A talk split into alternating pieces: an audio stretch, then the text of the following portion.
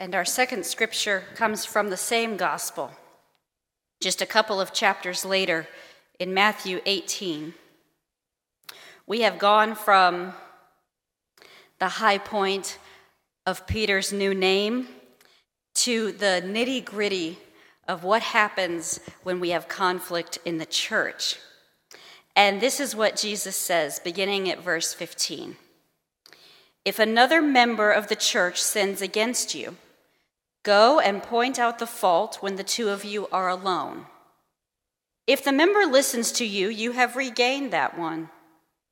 But if you are not listened to, take one or two others along with you, so that every word may be confirmed by the evidence of two or three witnesses.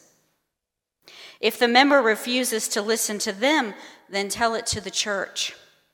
And if the offender refuses to listen, even to the church, let such a one be to you as a Gentile and a tax collector.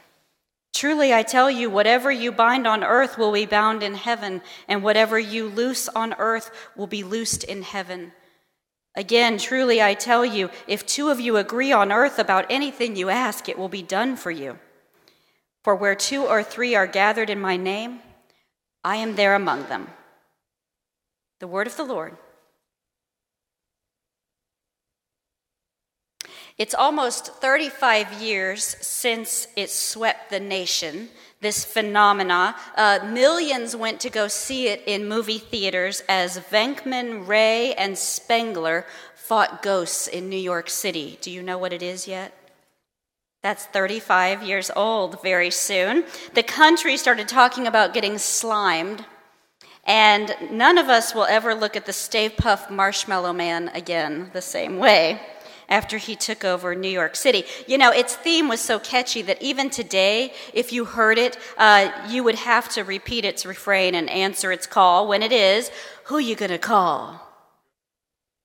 Now, come on, who you gonna call? Ghostbusters. It was such a phenomenon that we got a terrible reboot years later, right? No. You can tell me later if you thought it was terrible. Now, if you remember that movie, a, a, small piece of that movie was this little character that Rick Moranis played. He was the nerdy neighbor down the street from Sigourney Weaver. And all he was was a nerdy neighbor until, under circumstances we won't get into right now, he became the keymaster. And Sigourney Weaver spends a fair amount of the movie looking for the keymaster because it is only through him uh, that the door, the portal to the next realm can be opened. And famously, Bill Murray, as a Ghostbuster, stood at her door at one time, knocked on it, and she opens the door in this glittery red gown and she says, Are you the key master? And he says, No. And she slams the door in his face. Because only the key master will do. She looks for him throughout the movie because he is the only one who can open the way. Now, I do not want to be sacrilegious or ruin, ruin the apostle and disciple Peter for you forever, but Peter has a lot in common with Rick Moranis' character. he is this hot headed nobody, the neighbor down the street, and he becomes the keymaster through no work of his own. That's just what Jesus makes him. He says to Peter, You know those famous words, You are rock. Peter, and upon you I will build my church. I will give you the keys of the kingdom, and whatever you bind on earth will be bound in heaven, and whatever you loose on earth, Peter, will be loosed in heaven. Peter has the authority now. He holds the keys. And, and we tell so many jokes about St. Peter at the pearly gates, right? But that's not the keys that Jesus gives him. Jesus gives him keys to hold on earth. Whatever he bound on earth in his lifetime was to be bound in heaven, and whatever he loosed on earth in his lifetime was to be loosed in heaven. He is the key master. Only the Gospel of Matthew talks about this binding and this loosing. Only Matthew talks about binding and loosing, and, and he only talks about it in these two places this with Peter in 16, and then what you heard me read in 18. And about this second binding and loosing, this chapter 18, the reformer Martin Luther said, You know what's happening in chapter 18? What's happening is Jesus has made extra keys. he's made house keys and he's giving them out now. It's not just Peter anymore. Yes, Peter has keys. Jesus gave them to him, but so do all Christians. Truly, I tell you, Jesus says, whatever you bind on earth will be bound in heaven, and whatever you loose on earth will be loosed in heaven. And then he says, For wherever two or three are gathered in my name, I am there among them. It is an awesome thing to consider. It means that, that if Sigourney Weaver or anyone else for that matter asks you if you are the keymaster, you need to say yes. You are. Now, for those of you who have been able to attend all of these weeks as we've talked about uh, what the church is and, and what Jesus calls the church to be, you, you will remember that we have been looking at these images, that we are the ecclesia, the ones who are called out, and that is crucial work. And even more intimidating than that, we are the body of Christ in this world. And we might think that it could not ever get more overwhelming than that. And yet, here it is. We are also the binders and the loosers. We hold the keys. Christians have never completely understood what this means, by the way. Some have said that it means we have the power to say who is forgiven and who is not, what is permitted and what is not. Some have said no, what it means is we have the power to bind or loose Satan. Others have said no, it just means that we have the authority to preach and teach. No one is completely certain, but we can know this for certain. When Jesus gave keys to Peter, when he gave keys to the church, he gave us authority. He gave us he gave us the right to speak for God. He gave us the power to lock out or to open the door, to forgive or to dismiss. He gave us the keys. And if you're thinking at all what I am thinking, then we are thinking the same thing. And it might be, I'm not comfortable with this. Only Jesus has power. I'm no keymaster. The nerdy neighbor is more my vibe.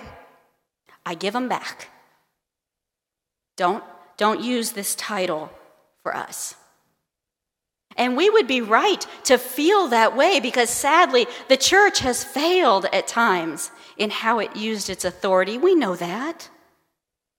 We know that. It used its authority to keep enslaved people enslaved. Kind of a big failure. And sadly, sadly, even at the present day, it uses its authority to exploit children. It used its keys for that. So we would be right to say, I don't want that title. You take that one back. Except that Jesus gave us gave the title. He, he made those extra sets of keys and he passed one set to us. As much as we must not abuse it, we also should not deny it. He gave them to us.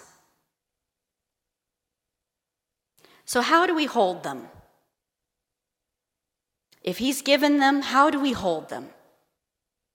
How do we hold them with any kind of faithfulness? Well, Jesus gives us several clues. I think there are three things we can hold on to that help us hold the keys. And the first, the first is he tells us what not to do. Just a little bit later in Matthew in 23, he says this to the religious leaders of his time. He chastises them and he says, How terrible it will be for you. You lock people out of the kingdom of heaven. You don't go in yourselves, and when others try to go in, you stop them. How terrible it will be for you. That seems pretty clear. First, with our keys, we are to open more doors than we close. We are to unlock more doors than we lock. We are to open it wide and not slam it in their face. That's first. First, we open the doors. And then, second, I don't know if you feel uncomfortable when you hear that Matthew 18 with what to do with conflict in the church. I don't know if you feel uncomfortable. Because the part we can rest on is that if, it, if at the end none of it works, if at the end none of it can happen, then the person has to be an outsider. And that is uncomfortable. But in that uncomfort- uncomfortableness, we can forget what it took to get there. These are the most serious of sins Jesus is talking about, the gravest of sins, the transgressions that hurt and, and divide the community. Because Jesus has dealt with lesser sins in a different way in other places. These are the most serious of sins. And yet, even in the face of them, what does he have them do? Go back again and again and again. Try again. If it doesn't work, take a friend, try again. If it doesn't work, take it to the church, try again. It won't always be possible, but you try again. And Peter, like he so often does, he speaks for the group when he says, One question, Lord. These serious sins, when they come up in the church, how often should I try to forgive them? Is seven times enough? And you know the answer. Even these serious sins, Jesus says, How about 70 times 7?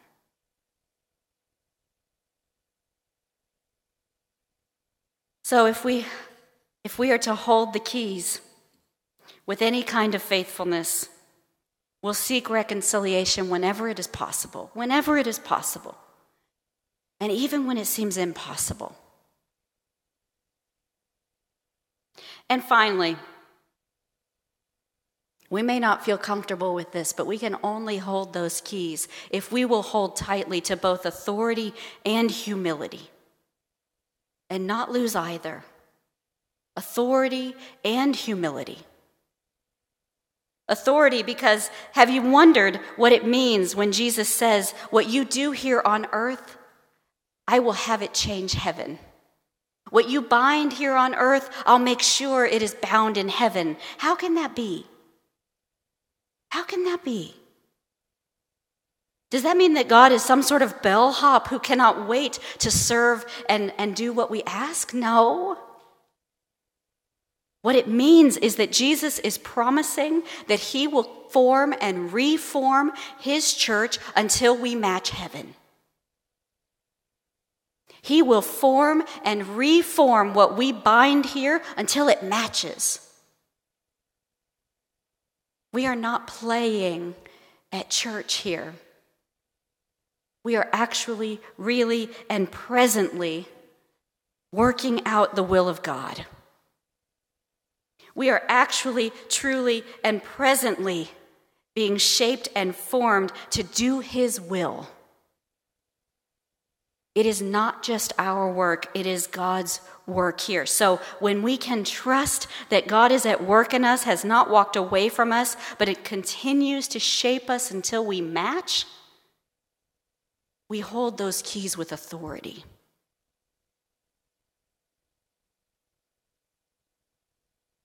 And along with this, Jesus ends that teaching with the famous words where two are gath- or where two or three are gathered in my name i am there among them and they are words of comfort and of strength. I have offered them to you in this sanctuary as words of comfort and strength and so they are but they are also a warning.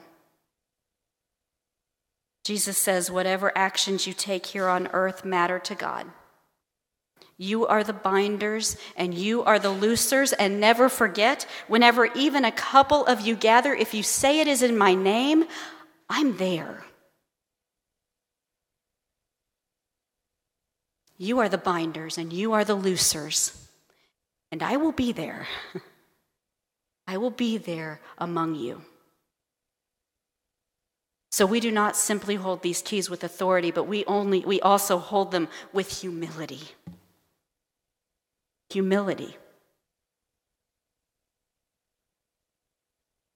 This is not a comfortable title for us. It is not one that we might choose to be binders and to be loosers in this world, to have that kind of responsibility. But we are the church.